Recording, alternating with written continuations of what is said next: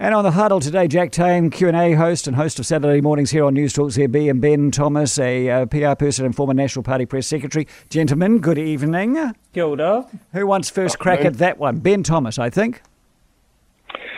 Yeah, look, well, whether you, when you control for everything else, smoking, drinking, even income, even class, you know, middle class versus working class, um, on average, a Maori man or a Maori woman has a lower lifespan uh, than a comparable Pākehā person. Um, you know, there's all sorts of reasons for it, but you know, this this, this is actually it's, it's a race thing. It's not purely a class thing or purely an income thing. Um, that, that's why you know hopefully the Maori Health Authority will start you know will start looking at that because you know ultimately you know as you were saying you know, it doesn't matter when you get super. What's really important is that missing eight years. You know, nothing, nothing can pay for that. Yeah. Um, look, there, there's lots of inequalities in superannuation. I have a lot of sympathy for, for this approach. Uh, you know, I have a lot of sympathy for people who say that, uh, you know, the, the, the superannuation should cut in higher for people who work in offices their whole lives. You know, if you if you're working in a factory, if you're a tradie, your body's going to be breaking down in your early 60s. You won't be able to go out and do any work anymore. If you're a policy in Wellington, yeah, okay, you, you okay, Ben, but ben, inquiries forever. But we you already know, have we already have sickness benefit and health benefits and all sorts of benefits that actually cater for that. I'll put this over to Jack Tame because we're running out of a bit of a time. Can I just say, my father died at the age of 58 after being a hard-working taxpayer the whole time and never had any benefit from the super. But anyway, Jack, hello.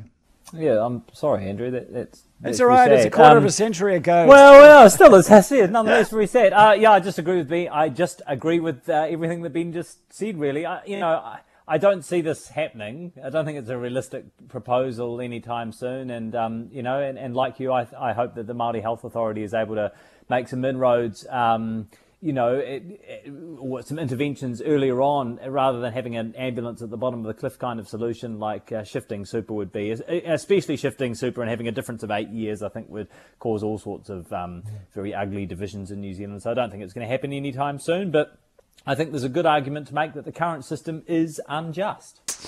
All right, uh, and I thank you, and we'll be back very shortly. Can I just say there is a text that says men die earlier than women? Should they get the super earlier? Damn right, I am so for that. Yes, on men getting the super earlier than women because we die younger. My female producer has just informed me we just did an interview about KiwiSaver, uh, of course, and women get 20% less KiwiSaver than men. So she says, no, you can take that idea that you had and stick it somewhere where the sun don't shine.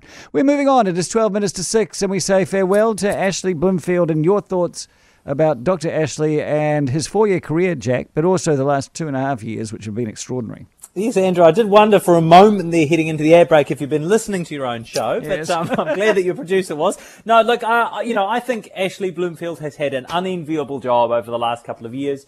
I think for the most part he's done pretty well. I've felt uncomfortable at times with the deification of a public servant. I felt uncomfortable about how close some of those public servants have appeared to be to elected officials.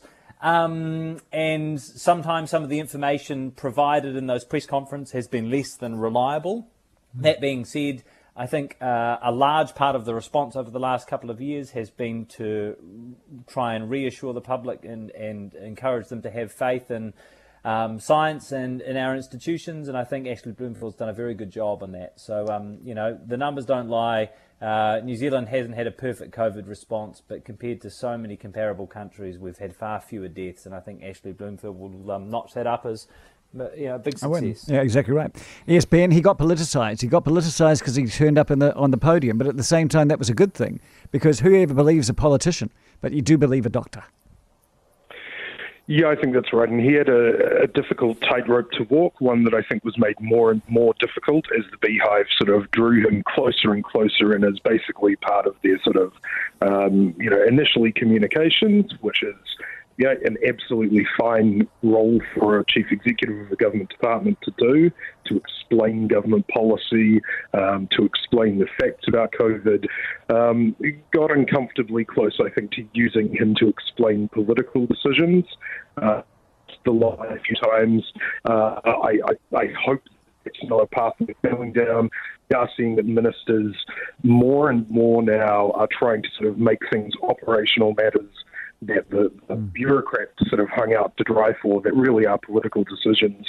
Um, and, and poor old poor old St Ashley, I think, uh, was sort of forced, you know, forced at gunpoint to kind of lead the way on that. Yeah. But, but look, he'll he, he'll leave Okay. as digest polls for most trusted New Zealanders, um, and and I don't I think in terms of his personal Well- legacy, he'll feel more than happy. So here's a question for you guys. So he's worked 24 7. I mean, take a look at the pictures of Dr. Ashley Bloomfield at the beginning of this and take a look at the pictures of him now. Listen to the voice as well. I mean, he, and he admitted he's completely and utterly buggered. And he's given his all to all of this. Sometimes he's been great, sometimes he hasn't. But here's the thing should he be knighted, Jack? um, yeah, why not? I mean, yeah, I, I mean, yeah, I, you know, I'm well. So I'm to be honest, I'm usually I usually prickle a little bit at like people being celebrated for doing their jobs. You know, like he's a he's a public servant paid half a million dollars a year. It's a position of massive responsibility, especially especially in the middle of a global pandemic. But I, I don't want to be the guy who denies Ashley Bloomfield a, a, knight, a knighthood. Uh, what about you, Ben? Because because honestly, uh, this, this will be Kerre will open with this at nine o'clock tomorrow morning. You know, how was he, and should he get a knighthood? Well, yeah, yeah. Look, I, I agree with Jack on this. I, I'm actually not in favour of public servants getting knighthoods. I, I think that the honour system should, by and large, be reserved for sort of kindly old people who go out on the weekends and pick up rubbish and protect bird species or whatever. um, and I, I, I think that your compensation for being a highly, uh, you know, a public servant is, as Jack said, half a million dollars a year, and I'm sure he'll pick up a swag of medals at Peter Peter Hughes' public service ceremony. Okay, we have a research emergency on our on our plates right now. Could you find out the names of every single public servant who has been knighted in this country? Uh, you have, yeah, yes, you. Now go all the west. Thank you so much, Ben Thomas, and also Jack Tame here on News Talk ZB.